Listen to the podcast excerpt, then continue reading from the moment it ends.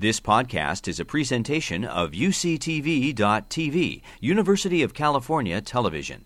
Like what you learn? Help others discover U C T V podcasts by leaving a comment or rating in iTunes. Please join me in, in, in welcoming Werner Herzog to the Pollock Theater. And let's get going with some questions, because I know you'll have some of your own. Um, your film is a homage to Murnau's classic, and aimed explicitly to affirm a bond between uh, Weimar and new German cinema. Can you tell us why you decided to bring this particular Murnau film back to life, so to speak? Well, it's not so much Weimar. I don't care much about that, but uh, the uh, young German filmmakers in the sixties uh, had no father generations with whom we could connect. They were either in exile or they perished in concentration camps, or uh, they sided with the uh, Nazi ideology and created films for for the Third Reich. So we we had no no one who would somehow uh, build a bridge to German film culture. So it was more the the generation of the grandfathers that uh, was important for us, or in particular for me. And since I did Uh, Nosferatu as an homage to Murnau, I felt like uh, having reached solid ground, like crossing a, a river with murky waters and treacherous eddies, and all of a sudden there was a feeling of of being safe. And and of course uh, there was this kind of deficit. Uh, uh, Nosferatu probably was my twentieth film. Uh, maybe I, it's hard for me to count, but uh, it, it was not an, uh, not one of the very early ones. Right, right. Well, let's talk a little bit. Uh, we talked this afternoon, I'm sorry some of you missed that, about significant differences between Bram Stoker's da- Dracula and Murnau's film. So, for instance, where Stoker's novel evokes Jack the Ripper, who operated in London in the mm-hmm. eighteen eighties, Murnau's film conjures up the medieval Europe of uh, the plague. But what comes into view in Stoker's original Dracula as much as Murnau's film is Western Europe's relationship to Eastern Europe, uh, the Slav people in general and those of the Bar- Balkans in particular, a world the West had for centuries studied with fas- uh, fascinated antipathy. How did you view the vampire figure and the theme of contagion in your film? Because I think it does operate yeah. differently. Well, sure, but it's a little bit too complex how you're asking. Mm. Uh, my relationship to uh, Bram Stoker has been uh, very easy to decipher. I don't like his book very much. I think it's it's very mediocre literature. However, there are certain things, and it doesn't have so much with uh, uh, uh, juxtaposition of Germanic people and Slavic or whatever, and gypsies in my film.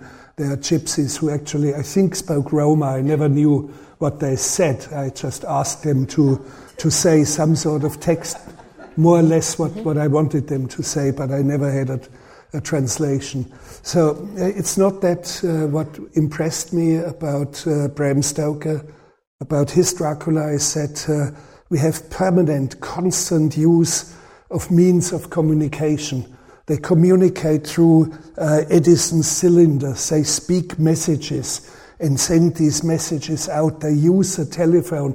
I mean, the early telephones, uh, the very prototypes of telephones, the very prototypes of telegrams. The very, no, telegram was uh, was longer in use already. But it's a, it's a permanent uh, use of means of communication in a way.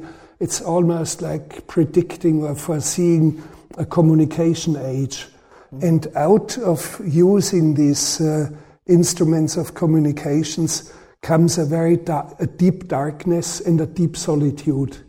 It's very much about solitudes, and that's a, a strange and strong side about uh, uh, Bram Stoker's Dracula. Of course, uh, Murnau stole uh, from him and had trouble with copyright. That's why he had to name it Nosferatu and Count Orlok in his case, and um, and and he used different names. And the funny thing is that when, when I made my started to make my film, the Murnau Foundation, who owns now the rights of the film, wanted to charge me copyright, and I said Murnau himself stole it and got in trouble right. and couldn't show the film. So I'm a thief, thief without loot. Yeah. Face it. And then later, uh, not very long ago, ten years ago, somebody, a real, real pig, bought, uh, got in cahoots with the heirs of Galen, the screenwriter, yeah. and wanted to charge me uh, uh, decades later for using the screenplay by Galen. And of course, when you look at the screenplay of Galen in my film, there are such fundamental dis- differences that there was no chance. And I said, sue me, uh, try it, good luck to you, you will fail. And they didn't sue me. So I, I cannot be intimidated easily. It is wonderful irony. Yeah. No, uh, it's not irony, it's just straightforward. Uh, uh, lower, no, I, I would lower my head and charge. Your film was released in two language versions, a German language version and an English language version, not unlike the practice that was common in the early, late nineteen twenties and early thirties, um, when the coming of sound initiated a short-run but significant process of producing foreign language versions of the same film. I've read that you consider the German language film to be the most authentic, as opposed to the English version seen more widely by audiences at the time, I believe. But yeah. could you tell us why you think the German version is more authentic? We didn't see the... Because it, it has to do with uh, my culture and the culture of most of the actors, except uh, Isabel Adjani, who spoke uh, no German. She would speak French and English, so sometimes she would speak English, but uh, in many occasions, and I had to do an English version because at that time, twentieth century Fox uh, was very fond of me, and they wanted to have a three-pictures deal with me, uh, Nosferatu, Wojciech, and Fitzcarraldo. And I, I had my doubts that this uh, deal, whatever function, of course, it functioned with Nosferatu, but uh, and, and they didn't produce it. They only gave an advance guarantee. Today they claim that they produced it. It's not true. If they, if anybody tells you that, it's a lie. Um, and it wasn't that much money either. It was something like twenty-five percent of the finances. All the rest I had to mm-hmm. to raise myself. And the French were in it, who were even worse uh, than uh, twentieth century Fox. And uh, and then it came to discussing Fitzcarraldo, and it was kind of odd because uh, I was invited to a session where all the big shots of twentieth century Fox and their legal counsels were there, and and they uh, wanted me to explain how I would do the film. I said, yeah, I know the Peruvian jungle and I'm going to do it there. Uh, and they said, yeah, but uh, that's bad jungle. And I asked, gentlemen, what's a good jungle then? And they proposed uh, the Botanic Garden in San Diego. and and when, it, when it came to moving a ship over the mountain, and it's a big one, it's really huge. Uh, and they said, how are you going to move it over a mountain? And I explained how I would do it without uh, m- much modern technology like Stone Age people. And they immediately proposed what I later called the plastic solution. Why don't we build a plastic replica, something like uh, ten feet long, and move it over a studio hill or over a hill in the Botanic Garden? And I said, that's not how it's going to happen. And they said Werner to me. But all of a sudden they were kind of frosty and called me Mister Herzog from a certain point in the discourse, and I, I knew I was going to be alone. And uh, concerning twentieth century Fox, I I knew I was going to be alone, and the real cultural nexus would be uh, my my own culture. Yeah, that makes sense. And that's what you saw tonight. And by the way, the English version, some uh, scholars have figured out, yeah, there's tiny little things, I, I think... F- fifty seconds, bit, a few bits are tiny, different or shorter in the English version. I do not recall, and I think it didn't damage the film. No, no, and that kind of analysis doesn't the, sound that interesting. The English either. version doesn't no. damage the movie. No. Um, your collaborations with Florian Fricke and Popovo extend beyond Nosferatu to a handful of films. With Fricke in his capacity both as um, actor and a musician and a composer, can you talk about how your work with him over many years resulted in this soundtrack? Um, and what was the desi- What were the desired effects for the soundtrack? And what was your collaborative process uh, with Fricke? Uh, well, there's a couple of layers of questioning. Uh, m- my relationship uh, was, uh, number one, friendship, and I, I really respected him very deeply, and uh, I admired him as a musician. Uh, and and we would uh, sometimes uh, sit together and listen to things that he had composed and recorded, and I said, there's something which sounds right, but uh, let's have a version of that that has a much bigger crescendo and has different instrumentation. And so so we, we were very, uh, very much into technical things. Mm-hmm. But but otherwise, how shall I say, and, and as an actor, well, he I, I put him in uh, two films. One is Signs of Life, my first long film, where he plays a, a pianist. And in Kasper Hauser, he also plays a pianist, a, a blind pianist. Um, and he had this kind of angelic sort of looks to him. Uh, however, he, he could be really mean and vicious. We would play soccer, and and he he could play really foul. I mean, he he he would hit me hard, and, and in a in a surreptitious way, the referee wouldn't see it, and uh, so we, we had some some uh, we sorted it out in, in the parking lot later on after the game. So that was the other side, but but we loved each other, and uh, I'm uh, very sad that he uh, didn't uh, live very long. Although I told him when he was uh, twenty-five, as I said to him, Florian, uh, you must die young. You should you should not undergo the indignity of age, of old age. You are the one who needs to die young. He actually died at middle age or so. And uh, I regret that I said that to him, how stupid. Uh, I didn't know that he would die young. Were fairly young, and um, so I'm very fond of him, and I owe him a lot. Mm. And he um, was one of my finest collaborators. Could you tell us a little bit more about the production process? Um, what was your biggest challenge in making the film? Why did you choose to film in the town of Delft? And what can you tell us about ten thousand Rats? Well, again, a couple of questions. Uh, I, I we always, can skip. We could go right. Yeah, to the rats. I, I liked. I liked the city of Delft a lot, although uh, there was a fraction against us of, of people who said uh, we have a rat problem for a long time, which we somehow managed now, and now there is somebody with uh, ten thousand rats. But I, I had plans where, I mean, full, absolutely foolproof plans. In fact, we didn't lose a single rat, not one. Uh, but but it was a very elaborate system, and I don't want to go into details. And uh, and there were people who uh, we had the rats uh, in a in a huge barn outside of of town, and uh, there was trouble because the person who was uh, supposed to pay the farmers for buying the food for the rats didn't deliver the money and kept it for himself. So.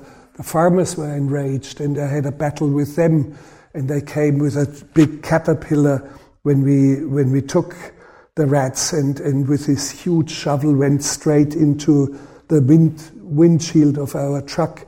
So and and there, there was there was a real real real significant battle, and police came and they blocked the the causeway. I actually with four or five team members rolled one of the police cars into the ditch, so police was unfriendly with me, and uh, and and and on and on and and in this, when you see the empty the empty place, the big town square, and mm-hmm. and at the end is the is town hall, a very beautiful building, And I actually retaliated at the end. I I took revenge. I mean, really nasty with butter acid. That's my weapon of choice in such cases. It makes a place, if, if I had it here with a syringe and so, and it would spray it around like a skunk. You couldn't see a film for two years. It's so bad.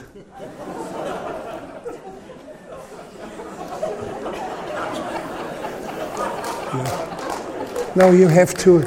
You see, when, when you're when you're making a film, or if you're uh, an artist, the natural enemy that comes up, for the first enemy is always bureaucracy, and and you have to you have to deal with bureaucracy.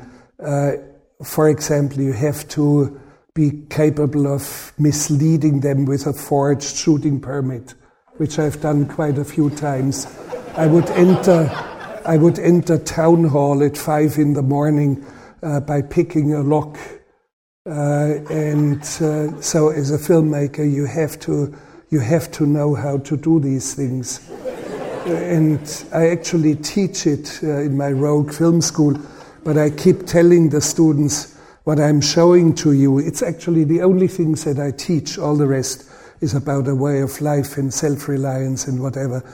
I teach them only two things, and I get over with it in the first hour, uh, how to forge documents, how to pick locks. And I tell them, since we are in semi-public, you have to read my face. Read my face. This is how you pick the lock. Uh, but of course, you will only uh, forcefully enter into your own office, into your own property. Look at my face, because you left your passport locked in there and misplaced the key, and you have to take the, the international flight to Europe. You have to get hold of your passport. Read my face. You are entering your own office, in your own office only. To give them confidence. No, to uh, to avoid legal trouble that I'm teaching that I'm teaching something. Uh, something uh, in, in conspiracy to do something illegal.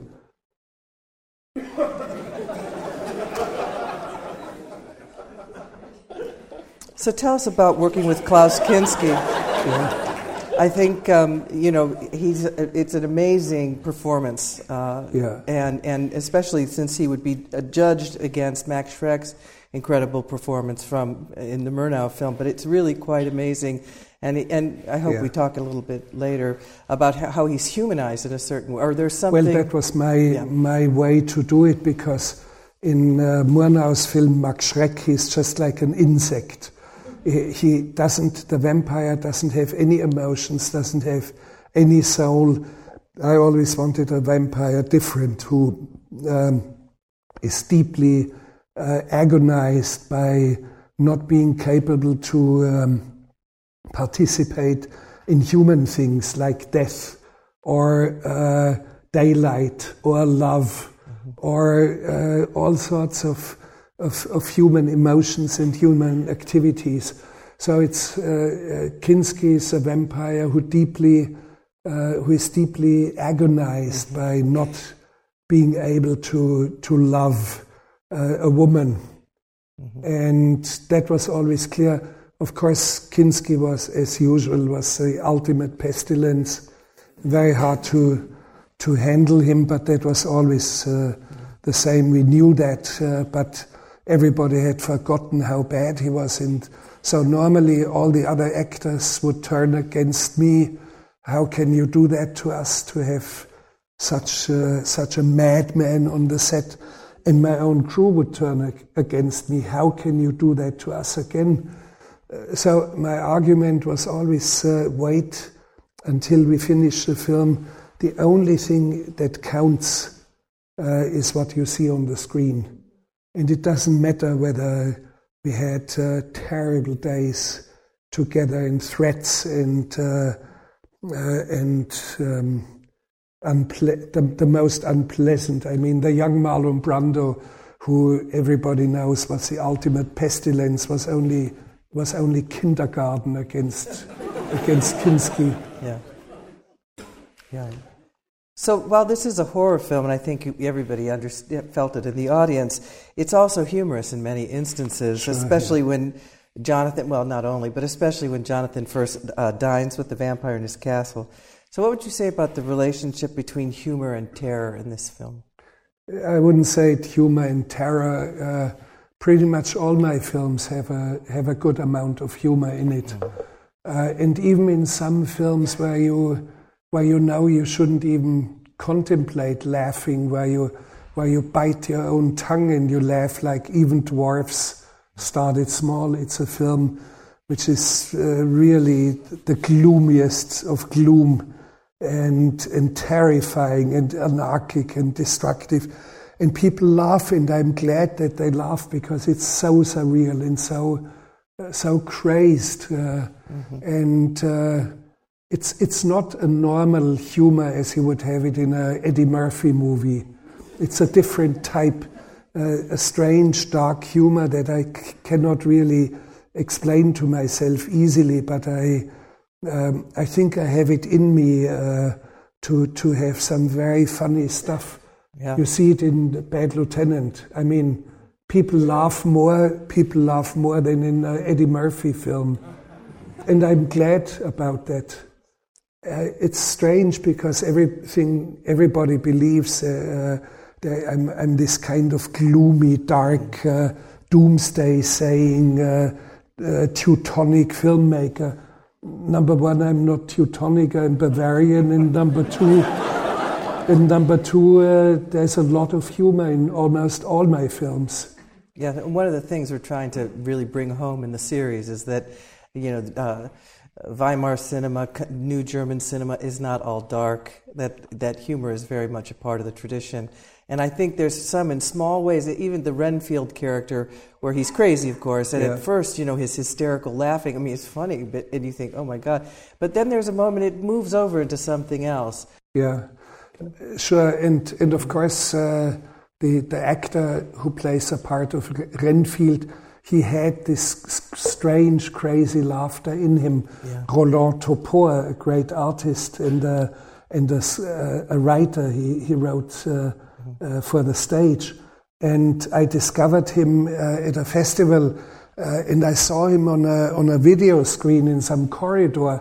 And there was a man who said a sentence and then had this, cra- after almost every sentence, had this crazy laugh. And I said, who is this? Who is this? This is extraordinary. And I met him, and it was turned out Roland Topor, of whom I knew nothing. But of course, I, I started to like and respect him very deeply. And he had this natural craze mm-hmm. in, in him in a way. So it was not very hard to elicit this kind of surreal laughter from him. He, he had it in him. Mm. And I think I think uh, his parents, uh, well, he was as a child survivor of a concentration camp, and he said to me, from from that kind of stuff, that's where I got my laughter from. Mm. And I had the feeling, man, yeah, this is this is a deep uh, a, a deep source for for surreal laughter. And only he is allowed to laugh, no one else. I just want to shift a little bit because I think one of the key differences, and a really interesting difference, and this is nineteen seventy-nine, yeah. This is new German cinema, and it's it's Lucy's role in the film that here is so different, I think, than Murnau's v- version or any other version. Um, unlike Nina or Ellen in Murnau's film, um, Lucy's mm-hmm. emotional integrity and capacity for preserving her imaginative belief in the midst of death and chaos are never diminished. And in fact, it's it's almost like a woman's got to do what a woman's got to do. I mean, you know, you can't, the scientist, between science and yeah. superstition, she kn- she knows what she needs to do. She has to save the human race. And um, what, and so she becomes much more active, and that scene at the end in the square is really significant, I think, Um, as she's neg- navigating the space herself that we've seen um, Nosferatu himself navigate earlier in the mm-hmm. in the dark. But she's much more central and much more um, um, has much more agency, it seems to me, than in. That's true. Yeah, I never thought about it, but uh, when I look back at uh, the film, which, by the way, I haven't seen for a quarter of a century, that's why I sat through to understand what the hell did I do at that time. uh, she, uh, yes, it's true. She is more and more prominent, and at the end, she she com- completely dominates the film, and it's not so in. In Murnau's film, that's correct. It seems, uh, it seems like, you know, that somehow, you know, you are making this film in the late seventies, um, and feminism was a pretty po- potent world force. And she becomes this very, as I said, a, a different kind of heroine. Um, mm-hmm. So, yeah, but, it, but I, I don't mean to read but, too much women, in it, but I did women think... Women were always underrepresented, uh, yep. whether it uh, be the late seventies or, or until today. And this is why I, I welcome uh, uh, filmmakers or actresses in that are newer. For, for example, there's a wonderful film out now, or will be out fairly soon. It's called The Rider by a young uh, Chinese-American woman, Chloe Zhao. You should see the film. It's probably going to be released uh, something like uh, March or April next year through Sony Classics, and all of a sudden, out of nowhere, almost out of nowhere, there's a young woman who uh, does the definitive film about cowboys and rodeo riders uh, in South Dakota. And she's a woman who uh, only spoke Mandarin mm. growing up in Beijing until she was ten or eleven and moved to London and then to the United States. So I, I like emerging... emerging women, and not in a feminist, not in a way that the feminists would, would welcome them. That's a that's an easy route to to invite them. Uh, in in a way, uh, I like the self-made, the self-made women who who just couldn't care less whether there was a male-dominated world around in cinema. Uh, and and she could never care less about that, and I, I really like that. Same thing with, uh, strangely enough, uh, practically all my films, feature films, and many of my documentaries about uh, men, and only recently uh, leading central characters, females. But that's uh, almost like a new discovery for me. And I asked myself, uh, well, did I have any stories when I was twenty-two or so to make a film about mm-hmm. a female character? And my answer is no, I didn't. Otherwise, I probably would have done it. Yeah. Well, I guess in remaking this, you know, very classic and still popular film, that seems to be one of the significant changes, that she is this much yeah. more powerful. It's not a remake. It's, right. Uh, it's uh, as keeps you said it correctly. Yeah. It's more an homage right. to Murnau, and uh, it's not uh, transforming Bram Stoker's novel into a movie, nor is it right. uh, adapting or, or uh, copying uh, Murnau's Nosferatu. No, no, it, it has a strange life of its own. And I can tell because uh, only two hours before uh, this film here started, I saw Murnau's film. I've never seen both films with only an hour time in between. And that's has been very, very interesting for me. Mm-hmm. So could you say a little bit, too, in, in, on, on the Jonathan character, which also the ending of the film is yeah. very different than... That he turns yes. in, into a vampire. Mm-hmm. That's... doesn't exist in uh, Bram Stoker nor in Murnau. Mm-hmm. Uh, and he has a, a mission to carry out, and Renfield has a mission, mm-hmm. go north to Riga, and uh, Jonathan Harker rides off into the distance. Um, and they both come out of real estate deals. Yeah. No, no, it's true. True, yes, yeah, I never thought about that, but it's a good observation.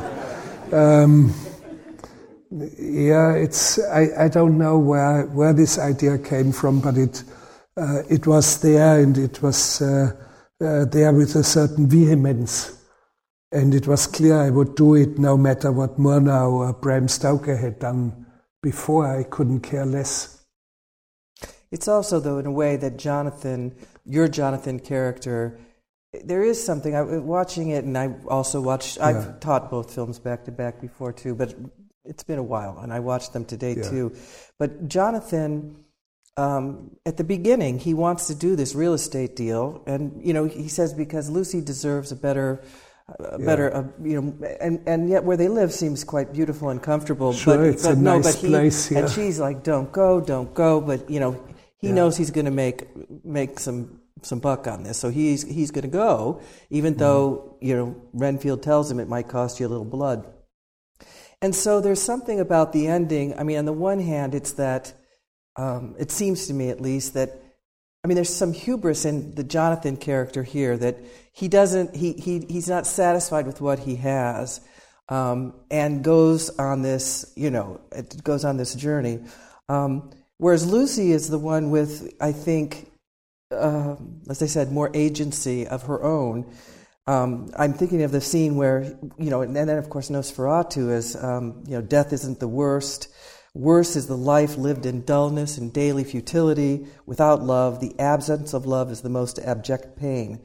So, I mean, there's a, the, a life not lived.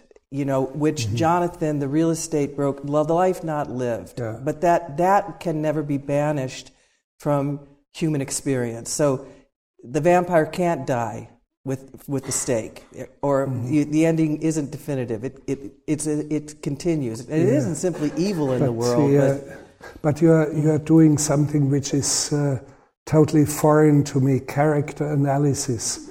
I do not do it.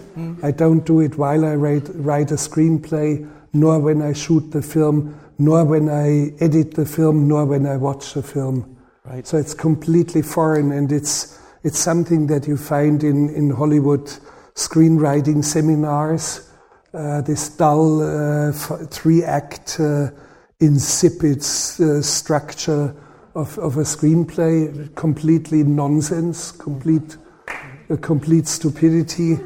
Uh, which shouldn't uh, which shouldn't be uh, taken seriously, and and of course character development and story development. I've never developed a story. I just write it, and I see a, a film uh, as if you were seeing it uh, on a screen. So when I write a screenplay, I write it very very fast because I see an entire film. There's no character uh, analysis or. Nothing like that, and I think it's a danger of of uh, Hollywood screenwriting, and it it's a danger of academia. Well, I'll take that danger. I'll take that dangerous route. I've been traveling it about three decades, but I, I really, it, to me, it's the way that your that your Nosferatu really, in interesting ways, rewrites the vampire myth. Even though there's all kinds of vampire films with a more profound, there's something more profound that you're. That the, the changes that you made, and it, uh, and and in whatever yeah. conscious or unconscious way, I just wanted to remark on that. Yeah, I think uh, when when I saw uh, Max Schreck, who is really formidable and uh, kind of scary, and uh, an hour later I see Kinski yeah. on the screen, and I think there was never a vampire of his caliber, and I think it will take a, a, a century until we've. Get another vampire of, of his yeah. of his magnitude and of his strangeness and intensity. Mm-hmm. There's been nobody. When you look back at all the vampire films, uh, none of them, none of them comes even close to Kinski. Mm-hmm. I agree. So may his poor soul rest in peace. Uh, he has given us something that is totally unique. Mm-hmm. I agree.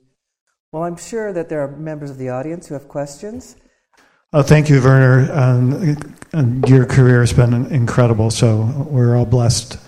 Uh, question for you. I thought the casting of Isabel Adjani as Lucy was uh, brilliant. Can you talk about what it was like working with her on the set and what her experiences were like? Uh, well, Isabel Adjani, I, I wanted her uh, for the film because I had the feeling...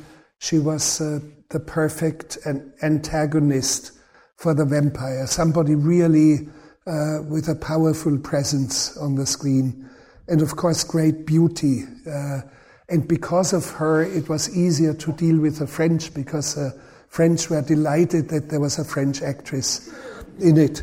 But um, I think she she has uh, an enormous presence um, and radiation on, on the screen.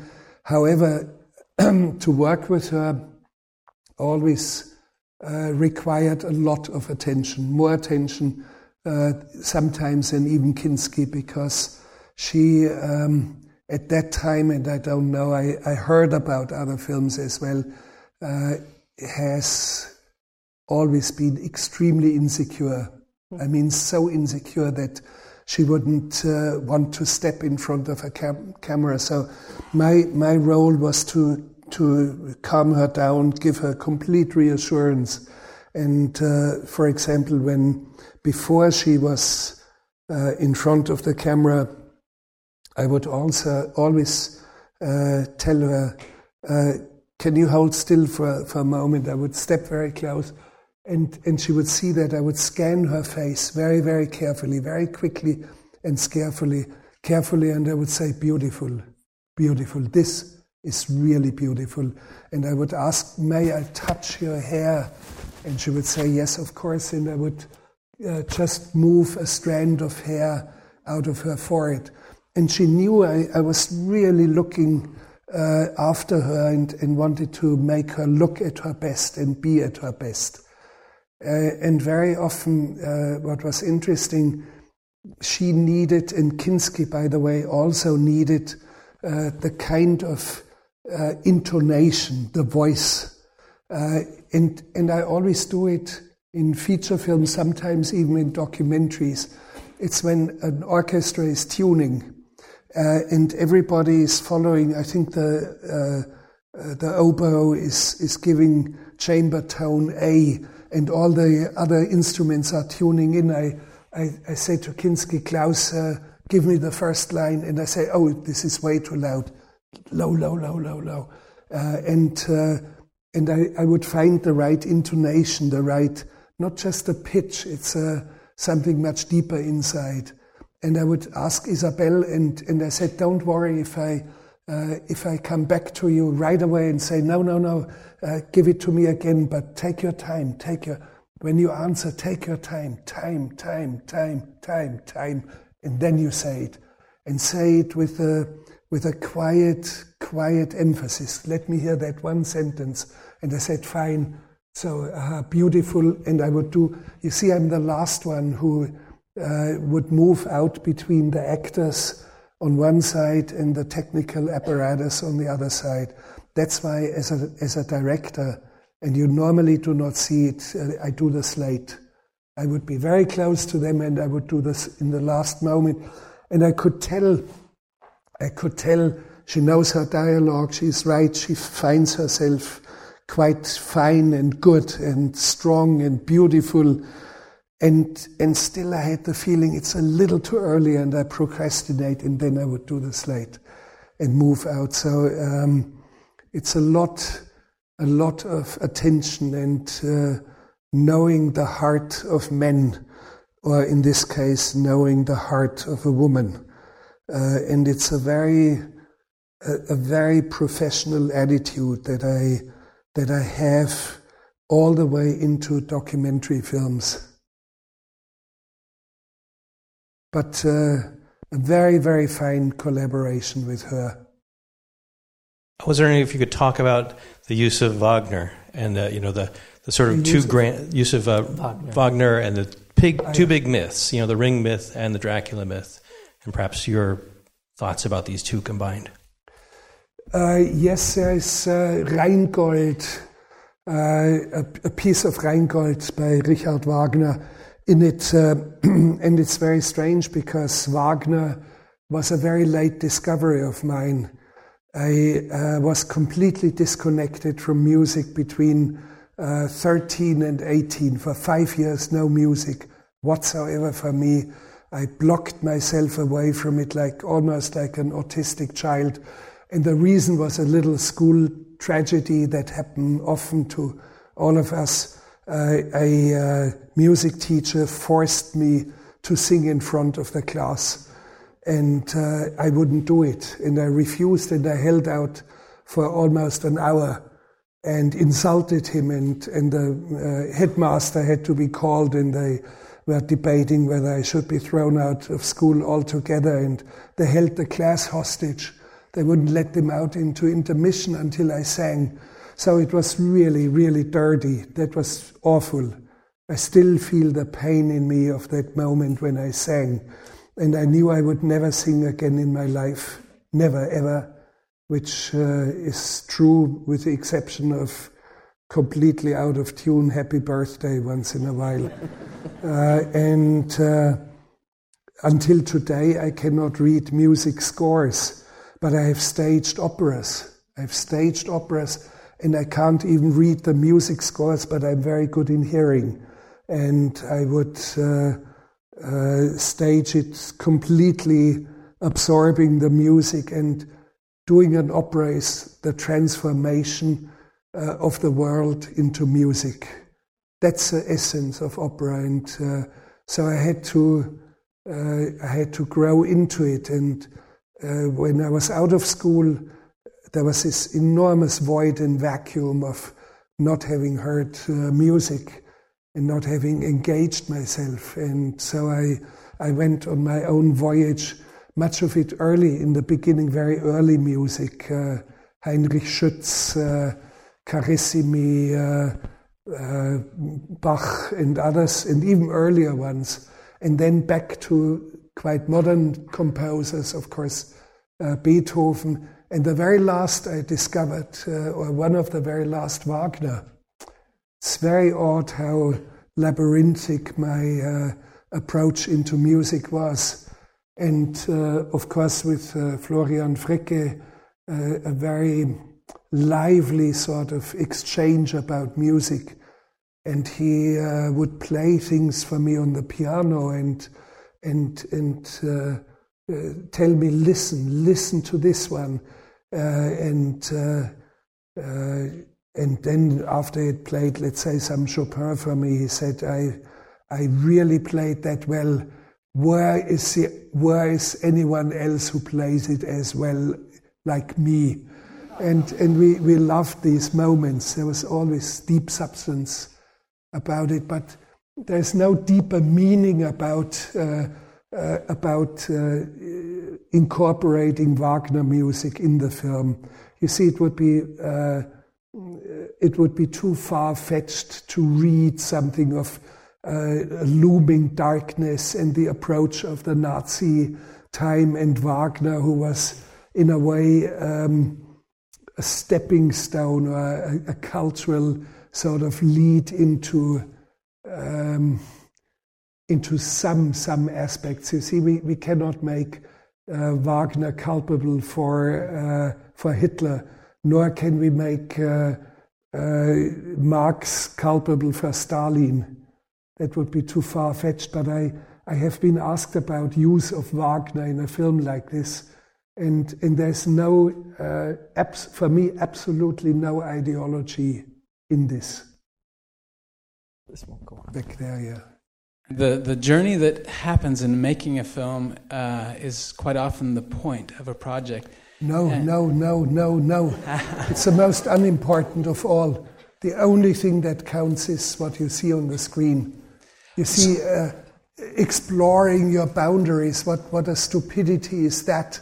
And and you see it among these extreme mountain climbers in the the triple triathlon and all this nonsense that you see around. You see it on television. You see them in talk shows. I'm not one of those. I'm not one of those. I'm just a quiet soldier of cinema. Okay. So... Yeah. I'm so, sorry for interrupting you. No problem. In, a, in, uh, in some of your experiences, though, in making films, uh, the backstory is some of the most interesting aspects. Uh, for example, no, Fitzcarraldo, yeah. I think you had mentioned at some point life-threatening situations for some folks. So what? Can you can you tell us about some of your most memorable experiences uh, that didn't make it on the screen? Well, there's quite quite a few uh, very memorable instances. Birth of my children, for example, shouldn't be on film. It shouldn't be even on photos. Uh, I, I find it very odd that friends of mine reported to me full of, of ecstasy, I filmed the birth of my daughter.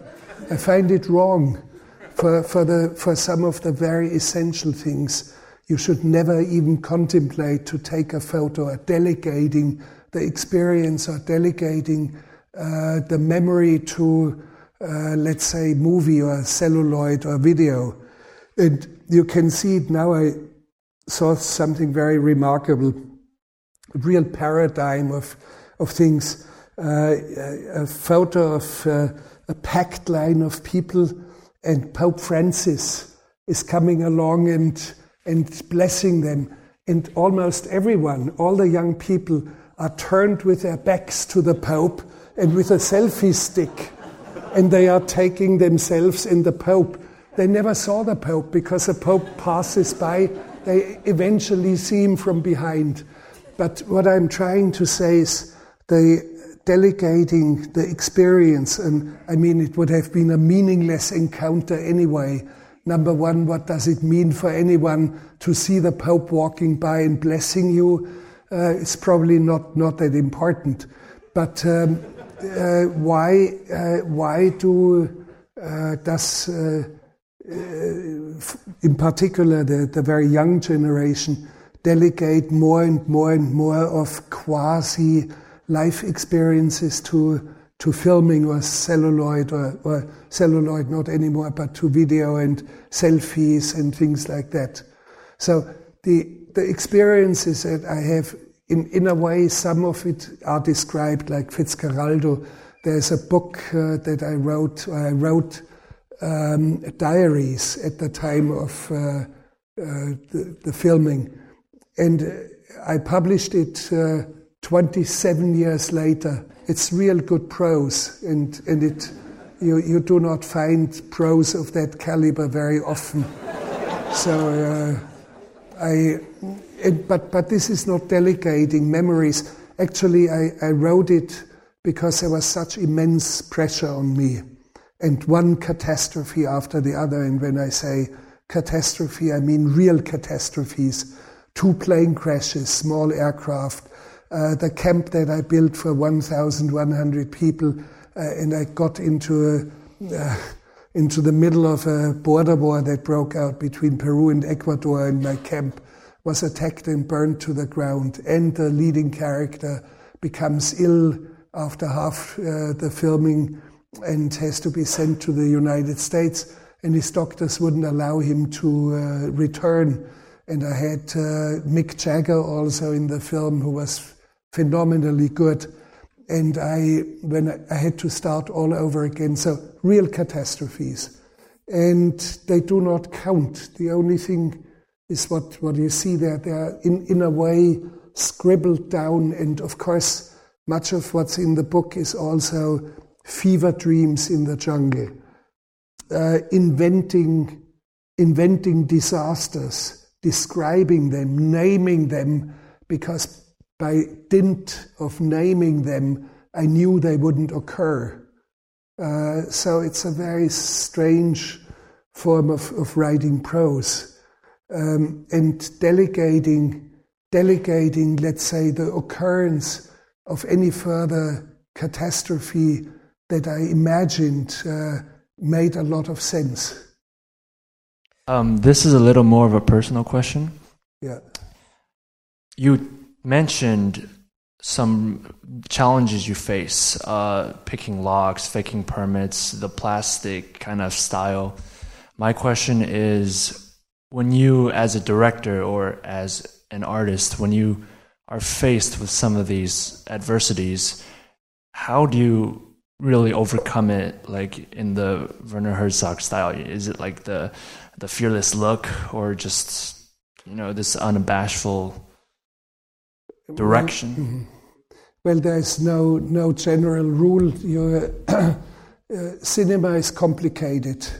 Uh, when you are a sculptor, you're chiseling away from one block of, of marble, and that's your obstacle. But in filmmaking, there's a, a lot of things, financing and technical side and actors and uh, editing and writing and uh, distribution system. So, and all of it is very vulnerable. So you have to brace yourself for for everything that's thinkable, even for the unthinkable. You better brace yourself. And for young filmmakers, I, I keep saying, um, gain enough uh, understanding of the world uh, and don't be afraid to go to the borderlines of legality sometimes, as you have a natural right to do a film. If you have a real fine projects, uh, you, you have a certain natural right that is impeded and obstructed by bureaucracy, for example. And you do things, or I would do things that may be illegal, but I do things, only things that do not hurt anyone. You see, that's a key. You have to find your ethical borderline. And I always, very, very often I hear, I, uh, Herzog must be a man who doesn't know, take no for an answer. Wrong, wrong. When I see that something is not doable, I, I would immediately uh, reconsider, find a solution that would be even an imaginative, imaginative, imaginary solution that would be even better than what was scripted and uh, preconceived as an idea. Um, there are many, many examples, but uh, a very good example, I did uh, films on death row in Texas and in a few two cases in Florida. And there's a very clear protocol. You have to write to the inmate uh, and he or she has to invite you, and then next step is the warden has to agree, and if it's complicated cases, all the way up to the governor of the state, who could deny or allow you to do this. And in one case, uh, I was ready to travel Uh, next day or so with a small crew and equipment to, to Texas. Uh, the inmate was totally fine to talk to me on camera, and I get an email from his attorney who says to me, I do not have the power to uh, talk my client out of filming with you, but I have to tell you, he, we, number one, we have an ongoing last appeal, and second, my client has a tendency to say stupid, damaging things uh, on camera. Could you please reconsider? You know what? twenty seconds later, I, I wrote back one half sentence. Shooting is cancelled, period. That was that. So uh, you you have to find uh, you have to find a, a balance. What what is a no, and what is a soft no, and what is a no Uh, that comes out of stupidity, or you see, there's a lot, a lot of what I call institutionalized cowardice, and you have it, you have it in the uh, E and O insurances that dominate uh, much of uh, what is going on in finances in filmmaking. You have completion bonds, and and this is nothing but institutionalized cowardice. They try to avoid that they ever, ever, ever have to step in to uh, be legally obliged to finish your film financially if somehow things go completely awry and end somehow in a in a fiasco, in a financial or organizational fiasco. So you have to be smarter than them, and you have to to exercise your natural right of fraud, Uh, criminal energy, uh, whatever is in the book, theft. You just do it.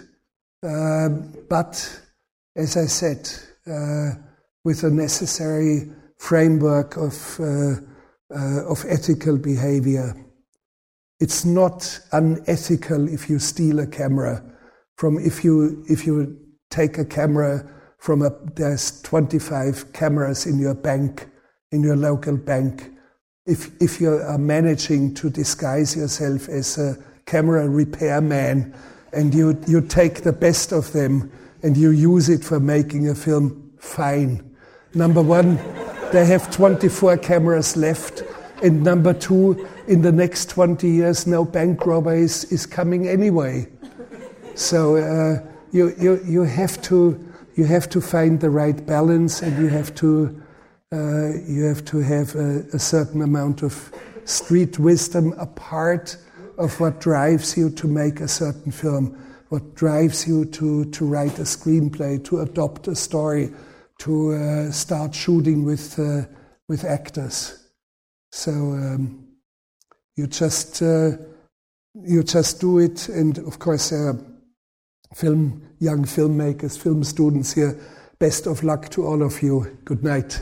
Thank you. Thank you. You've been listening to a podcast by University of California Television. For more information about this program or U C T V, visit us online at U C T V dot T V.